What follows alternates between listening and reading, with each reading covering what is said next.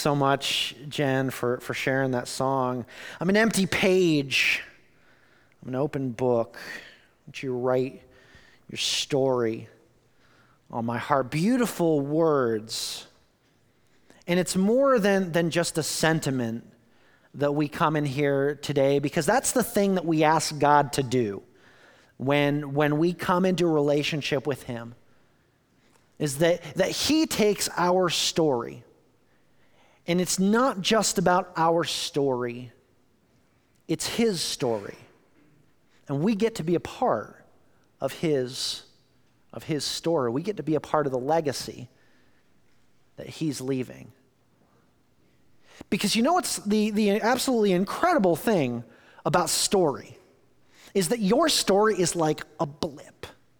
And in the grand scope of eternity, your story is, is, a, is a dot on a page of a greater story that's taking place. But that story is so incredibly significant. There, I, I've just seldom mastered the, the language of English, so I don't pretend to know other languages, but I do know this. I do know that in Hebrew, that the slightest stroke of a pen can change the entire meaning of a word. And so when we talk about your story, and the importance of your story, the way that you live it out, it matters because it's not about you. It's not about just your story. It's what God can do in His story as your story joins His. In our first service this morning, we, we sang a, a classic hymn. It's a, it's a song called It Is Well with My Soul. And I've shared the story behind this hymn on a couple of different occasions. If you don't know it, I want to share it with you here the, this morning. Um, the, the, the author of this hymn, uh, he, was a, he was a businessman. He uh, was taking care of some business uh, during the, uh, the, the time of, of, uh, of the, the Great Chicago Fire, lost everything in his fire, in the fire, um, went to relocate to England. Uh, he sent his wife and daughters ahead of him. And there was a shipwreck his daughters died. And on his way following, as his boat got to the place where his daughter's boat sank, where they lost their lives, he penned the words When peace like a river attendeth my way, when sorrows like sea billows roll, whatever my lot, whatever my lot, thou hast taught me to say, It is well with my soul. Friends, there's, there's only the ability to say, It is well in the face of tragedy when we acknowledge that our story is not about us to begin with. And the beautiful thing that we've been talking about here over the last six weeks, and, and this is the last time that you're going to hear about this for a while, um, because this is the last message in this, in this series. We've been, we've been talking about finding our fit in the church and asking those questions of what is the church? Why do we exist? How do we exist together? And what are the non-negotiables that we have? And it is only when it is only when our story intersects with the story of God that we come to life in, in, in being the thing that, that God has created for us to be. And we simply can't afford to do anything other than be the thing that God has set us out to be. Otherwise, we're just we're wasting our time. We're spinning our wheels. It's kind of like we're we're stuck in the mud and we're just just spinning and spinning and and it's just gone. But there are parameters that we have to operate within if we're going to be identified as the church. And they're very, very simple things. And I know as soon as we start talking about parameters and things, as soon as we start talking boundaries, I know the first, the, the first pushback is, but that's so restrictive. But I've got to tell you, there's an incredible freedom that there is when you understand who it is and what it is that God has called us to be as his bride or as the church. And those four boundaries are these. The first is it's a love for God. It's that's the foundation of everything.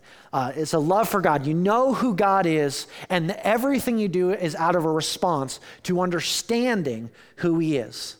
The, the second part, it's kind of the, the roof of this it's love for people. It is, it is the thing that we just, we need to have an astronomical amount of it. But the problem is that we can only have that if we understand who God is. If we have, unless we have that foundation, we can't build on anything. We really can't love people unless we see them through the lens of the way that God sees them. And the things that hold that up the first is being transformed by the Holy Spirit. The, the, the, first aspect of this is in order for us to even be able to start loving God, be able to start loving people, we have to surrender. Say, hey, you know what? I can't do this.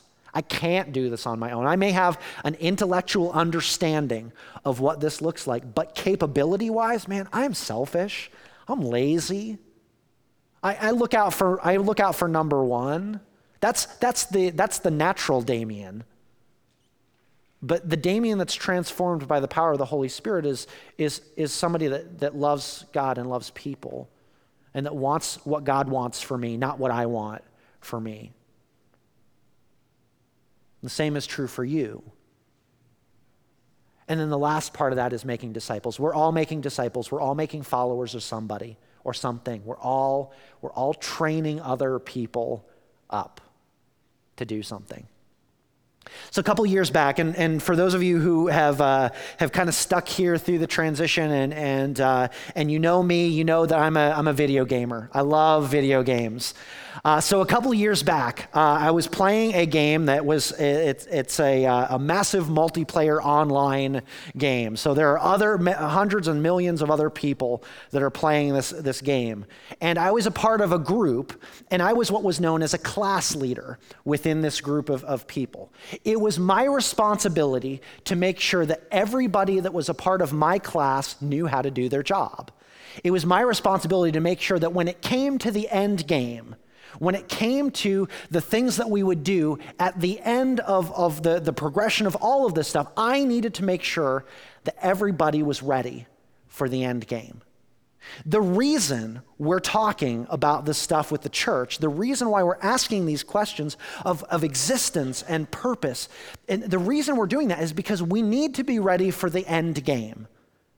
We need to be ready for what God has called us to do and who He's called us to be. And we can settle for nothing less we're going to be spending our entire morning in a, in a singular piece of scripture here because I believe that it is the one that is really the capstone. If there was ever a piece that, w- that encompasses this entire idea of who we are as the church and how we find our fit within it, it's Colossians chapter 3. And before we go there, we're going to pray. Father God, we thank you that, uh, that we have this time to be able to, uh, to spend together. God, would you sharpen us through this? May we not just endure a service. God, may we not just be in this place because it's a Sunday morning and typically that's what we've done. But God, we get to be here with you and with each other, and there's something beautiful that happens when we come together and we break open your word together. So, Holy Spirit, we pray that you'd have your way that you would speak to us the things that we need to hear. Maybe not what we want to hear, but what we need to hear this morning. We love you. It's in Jesus' name we pray. Amen. So, this book, Colossians, is wrote to a particular group of people, and it's written by a, a, guy named Paul. And, and we're going to go ahead and dive in here. Since then, this is uh, Colossians chapter 3, starting in verse 1. Since then, those are two words actually that, that, that make you ask a question of like, what are, what, are we, what are we getting at here? Like, why is it that, what is this in reference to? This entire book leading up to, to this point within Colossians is talking about the supremacy of Christ. It's talking about his, his authority, and it's talking about the, the freedom that we have as we cling to his authority. And, uh, and so, in light of those things, since then, since then, in light of, uh, of his death and his resurrection, since then, you have been raised with Christ. Set your hearts on things above, where Christ is seated at the right hand of God. Set your minds on things above, not earthly things. It's so easy to get distracted. It's, it's so easy, uh, it's so easy to, to be like pinpoint focused on the here and the now. It's so easy for us to be like laser focused in like these are my circumstances and these are the things that I've handed and they and circumstances kind of put the blinders on and they only allow us to see the thing that is right in front of us. But, but Paul admonishes us in the thing that is the thing that's going to bring so much freedom as we look at our circumstances, when we look at the things that are in the media, because we're starting to then look at things that are above and things that are to come and things, things that are, are those hopes that we have out there. Well, everything right now in the immediate may seem bleak. There is always hope. No matter how fast the darkness comes, the sun also rises. And when the Son of God sucker punches death on the third day and wins, game over, we win. Our, our biggest enemy is defeated. And so, if we have been raised with Christ, if there is this resurrection that is taking place in us, it must mean one, that something has to die. if there is going to be resurrection, it means that something either has died or has to die. We're going to get there in a little bit. But set your mind and set your heart on things above. Because I got to tell you, if you haven't experienced it already, there are things in this world that will disappoint you. They will break down, they will not live up to the expectation.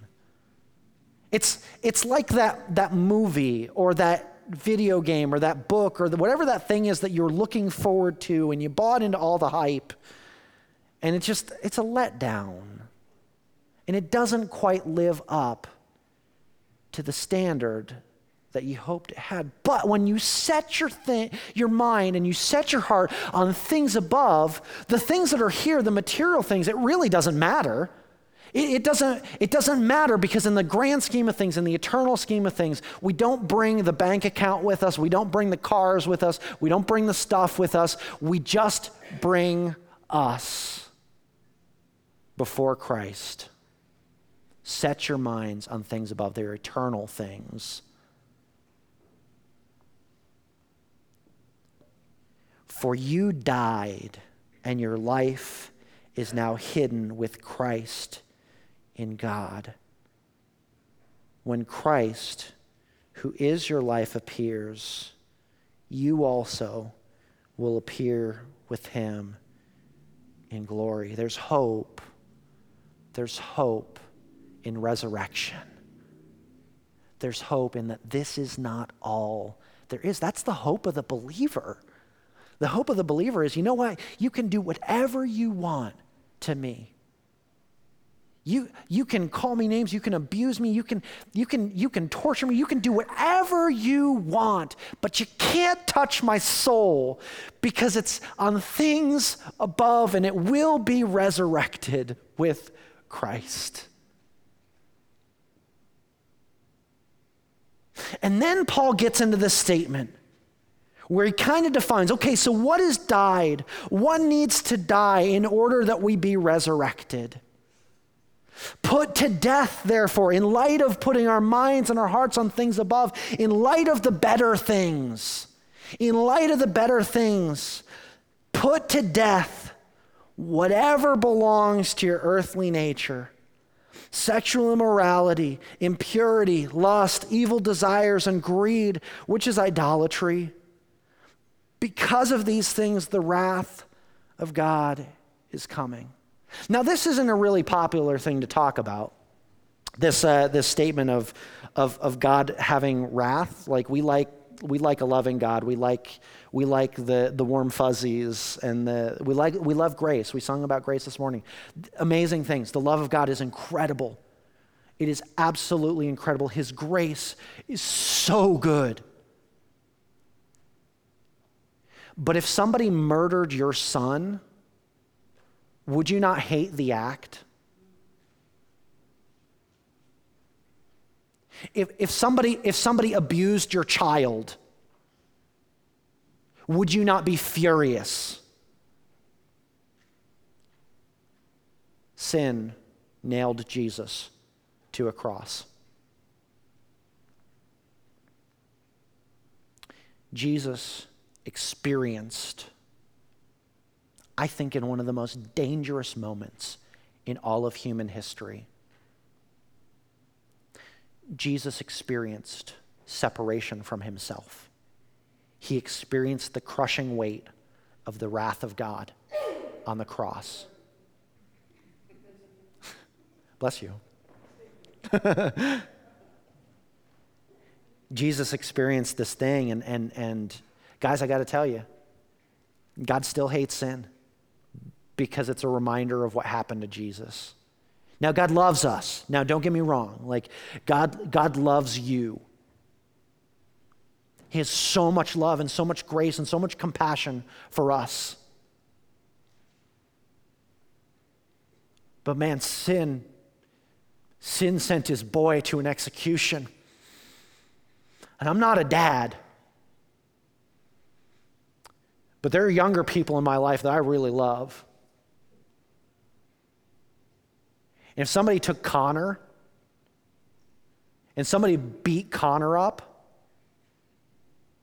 and murdered Connor, sorry, dude. You're in my periphery, so. Them's the breaks, buddy.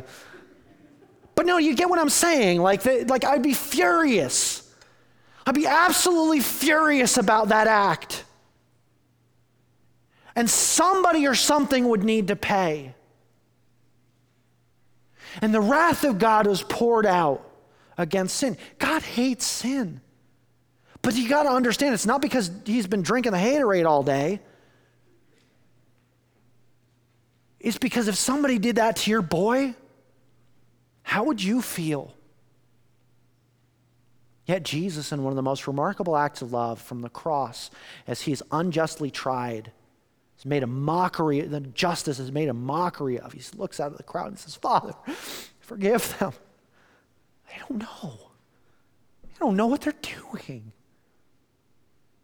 I think they knew exactly what they were doing. They were killing him. But yet, Jesus, in his ultimate compassion, says, Forgive them. This is how it's going down. We do this, we defeat death. We do this, we defeat sin. I'm the perfect sacrifice for it. Let's do this. Now, I have to ask you a question. If you have been shown exceptional kindness, and generosity like that, what is, you, what is the appropriate response to that? The appropriate response is not continually going back to the thing that created or that committed that heinous act. It, it, it's it's kind of like this. And, and, and we're going to read on here a second, but it, it's, it's kind of like this jacket. Like, let's say, let's say this jacket is, is the sin and it's the thing that I've put to death. Why would I put on a corpse? Honestly, like corpse jacket. Like, why would you do that? The God of the universe sends his son in the greatest act of love and compassion, and the thing that nails him to the cross are the sinful acts, the things that separate us from God and from each other. So, why do we like the corpse so much? Kind of stinks. Therefore, Whatever, you, whatever belongs to the earthly nature, sexual immorality, impurity, lust, evil desires, and greed, which is idolatry, because of these, the wrath of God is coming. You used to walk in these ways in the life you once lived. That's a very final statement. Like, that's past tense. You once were there. You did walk in that. There's an acknowledgement that, yes, this is the past, this is what there was.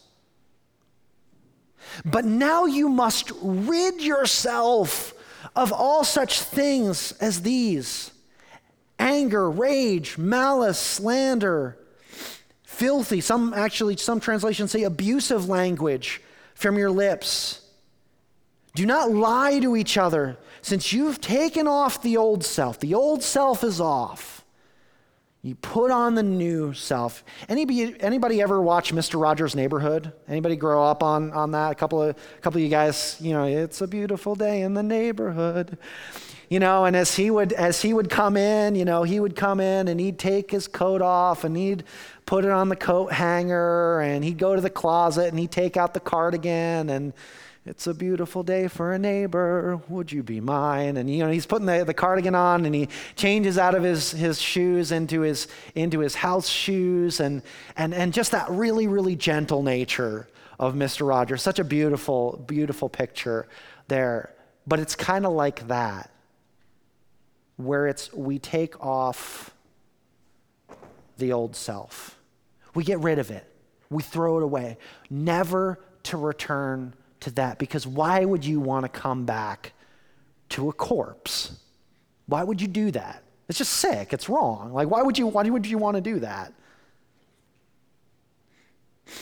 Since you have taken off the old self with its practices and put on the new self, which is being renewed in the knowledge, in knowledge in the image of its creator. There's such a beautiful picture of transformation that's here. And this is transformation that only happens when we allow those things which separate us from God and separate us in relationship with others. It's only then when we put those things to death, we allow those things to be crucified with Christ, that we can be raised to new life and better life. And here's the newness here.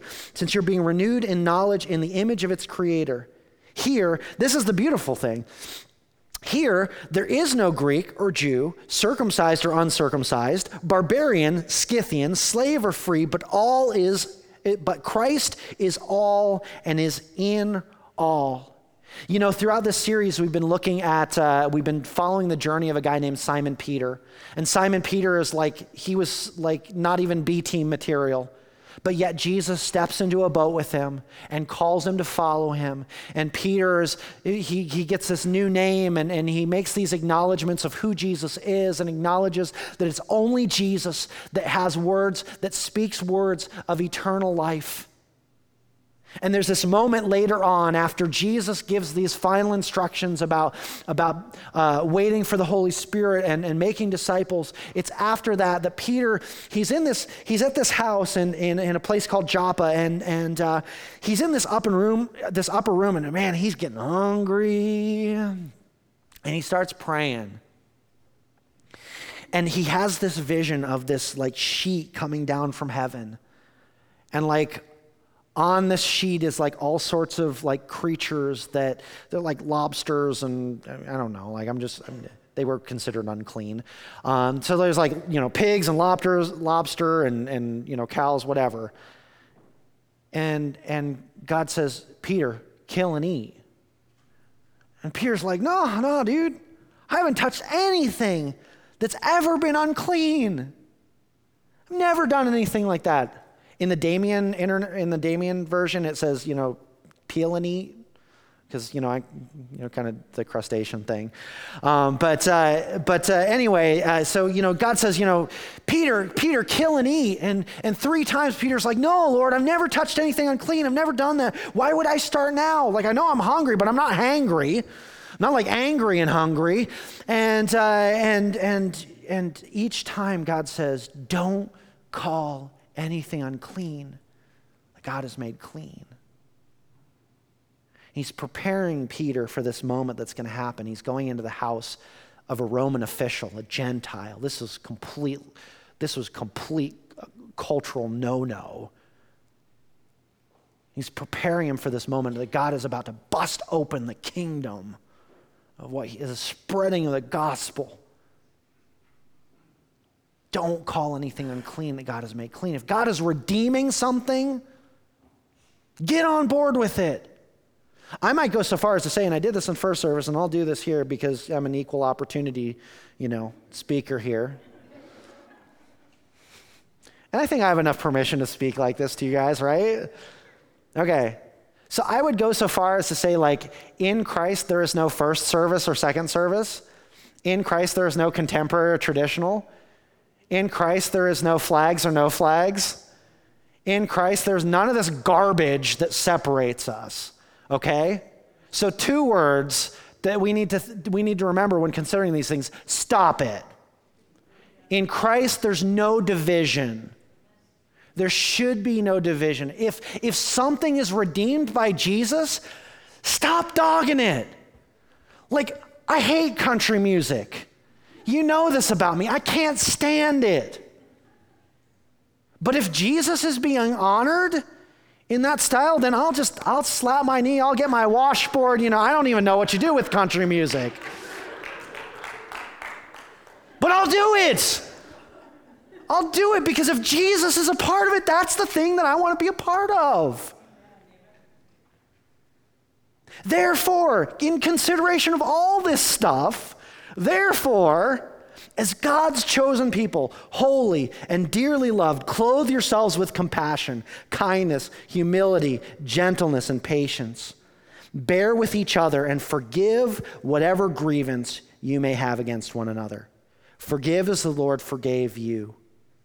And all above all these virtues put on love, which binds them together in perfect unity. Are you seeing this picture here? So, at the very start, we're talking about putting our minds on things above. We're putting God first the things that he cares about, his heartbeat, his mind, his plans for things. We're putting him first and putting to death the, the, the, the things of the, of the human nature, the sinful nature, and putting those things to death and allowing, allowing God to transform us in there. There's transformation by the power of the Holy Spirit in clothing ourselves with compassion and kindness and humility, gentleness, patience, and forgiveness. We're putting on ourselves a love for people and then finally, let the peace of Christ rule in your heart.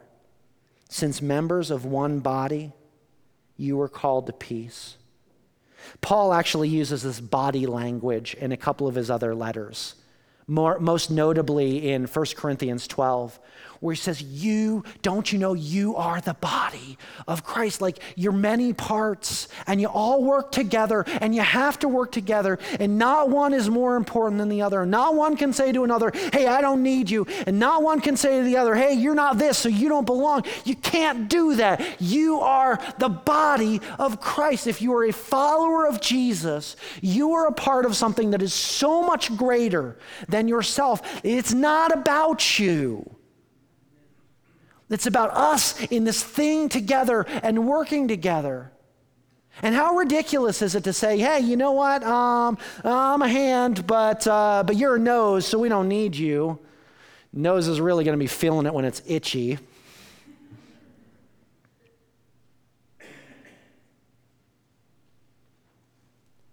If we are the body of Christ, if we as the church are meant to be united in peace, let's do it. Okay? Like, it's not, it's not rocket science. Let's do this. You've been called to peace. Let the peace of Christ rule in your hearts, since as members of one body, you are called to peace. And be thankful. Be thankful. Guys, I gotta tell you, I'm so thankful for all y'all. That's the Southern Alabama years coming out. So thankful for all y'all up in y'all. now I'm, I'm so thankful for the church, for the body of believers, for the fellowship that there is, for the community, because none of us were meant to do this alone. I'm thankful because we get to do this together. We get to be the church together. We get to honor the name of Jesus together. We get to do all of these things together for a particular reason. And we're going to get to the so what here in just a second. Let the word of Christ dwell in you richly as you teach and admonish one another in all wisdom and as you sing psalms and hymns and spiritual songs with gratitude in your hearts to God. And whatever you do, whatever you do. I love that word, whatever. I love that word, whatever, not because it's like a, you know, throwback to the 90s and, you know, the hand and all that, but, but it's all inclusive. Whatever you do, in everything you do, in word or deed, do it all in the name of the Lord Jesus, giving thanks to God the Father through him. There's the essence of discipleship in here, of training up other people, and of doing these things so that we live joyfully. Because honestly, Nobody wants to be like the stereotypical church person. Nobody wants to become them. You know the person that I'm talking about, the person that's stingy and grumpy and and like always has like a cutting cutting thing to say and you know nobody wants to be that person. But people do want to be like Jesus. So what? Why all this stuff? Why all this talk about the church? Why all this talk about loving God and loving people? Why all this talk about being transformed by the Holy Spirit? Why all this talk about making disciples? What does it matter if we're just a blip? It matters because this is practice for the end game. It matters because this is preparation for the end game. Do you know that the things that we get to do here, on an elemental level, we're going to be doing those things for all of eternity.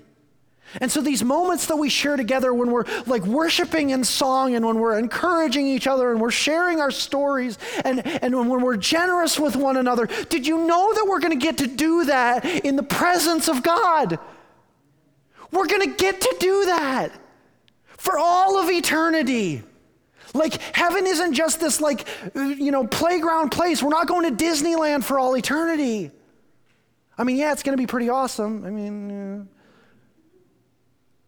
but we, we're going to get to go to this place where we get to interact with the one who spoke and there's light and who breathed and there's life and who, you know, got down in the dirt and he made man and who created all this crazy stuff. We're going to be with him. And I know that like every one of us has like that question that we want to ask God once we get there. We're like, hey, why would you blah, blah, blah? I think a lot of it's going to be like, you're really tall. I don't know. I don't know if it's going to be like that. Uh, but I do know that we're going to be in awe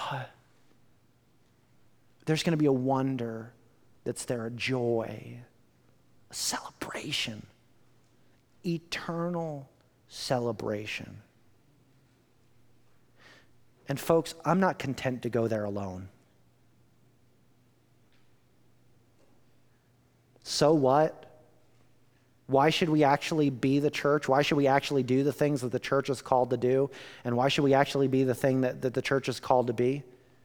Because it's supposed to be the most life giving and generous group of people on the face of this earth. It's supposed to be the representation of Jesus. We're supposed to be his bride.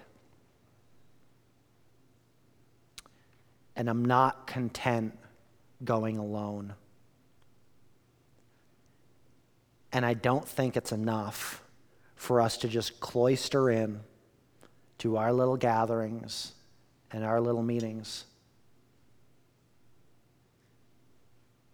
well, what we do here is great. It is, it's really good.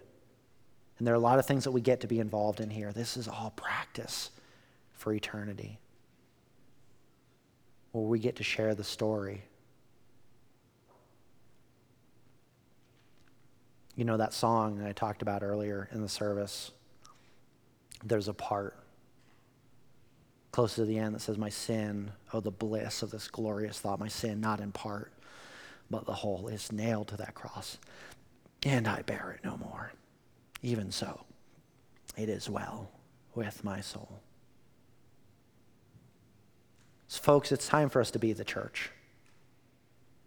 Because when we're the church, we're the most life giving and generous group of people in which everyone can find their fit.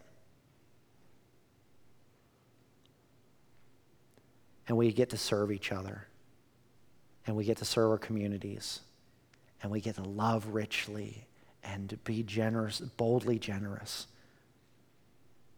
We get to do these things because one day we're going to be doing them, but we're going to be doing them physically present with Jesus. So, church, can we do that? Can we be the church? I think we can. We're going to need help. We're going to need each other. We're going to need to step up in a bunch of ways. We're going to need to step out in a lot of ways. But let's do this. Because one day I want to be standing in the presence of God with all of you. And I want there to be people in our midst that are there because they've had connection with you, and they've had connection with me, and that they've come into a life giving understanding of who Jesus is and have allowed themselves to be transformed because God is transforming us. And it's not because we were right, it's just because we were Jesus's. Church, let's do that because it's there that you find your fit. And it's there that we all fit together when we are being the church that loves God and loves people and is transformed and is making and we're making disciples. Our minds are set on Jesus first and Jesus alone. I'm going to invite the worship team up to close us. Would you stand with me? And I'm going to ask you to do something that may seem a little uncomfortable. I'm going to ask everybody to, to close their eyes and, and bow their heads. And, and I want to ask a question. And, and that question is, is, is very simple. Like I, I asked you all, can we do this? Can we, can we be the, the church? But I want to ask you, as, as everybody has their, their heads bowed and eyes closed, if you want to join me this morning and saying, hey, you know what? I want to put my mind and my heart on things above. I want to be about the things that God is about. I want to put aside Maybe it's sin. Maybe it's things that separate you in relationships. Maybe it's just that, like, church has just kind of been fire insurance, it's been a get out of hell free card. But maybe this morning is a morning where you say, hey, you know what? I want this, to, I, that, I want that to make sense. I want this whole thing to make sense, and I want to follow Jesus. I want to put my mind and my heart on things above. I want to do this. I want to love God. I want to love people. I want to be transformed. I want to make disciples. If that's you, would you raise your hand this morning? Awesome. All around the room. Let's pray. God, thank you. Thank you, thank you, thank you for the way that you are raising up this church. And God, I thank you that it is not just taking place in this building, that there are other places on this Sunday morning, other, other brothers and sisters who are making that commitment and making the dedication to follow after you. May we be united. May we be centered on you. May we put you first. May nothing else matter. God, we love you. We pray these things in Jesus' name.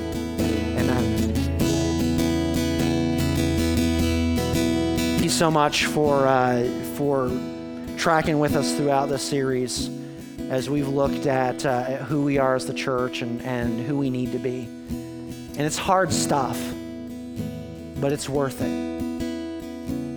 It's good, it's life giving. And we're going to have an opportunity here and, and in the foyer. And don't run off. Uh, I know that like we, we ran a little bit late this morning. But I'm going to actually ask ministry leaders if you would go ahead and go out to the, your tables out there. We have all sorts of opportunities to connect with the, the local church here. And whether it's serving in, in some place like youth ministry or in like the technical end of things like sound or visual media, or maybe it's stuffing bulletins, maybe you just like really love greeting people. Whatever it is, there's, there's a fit for you. And I would really encourage you to, to go out there, talk to a ministry leader, ask some questions, find your fit as being a part of the church so that we can serve each other. We can serve shoulder to shoulder together to be that church to be the bride of Christ. Be blessed as you go from here this morning.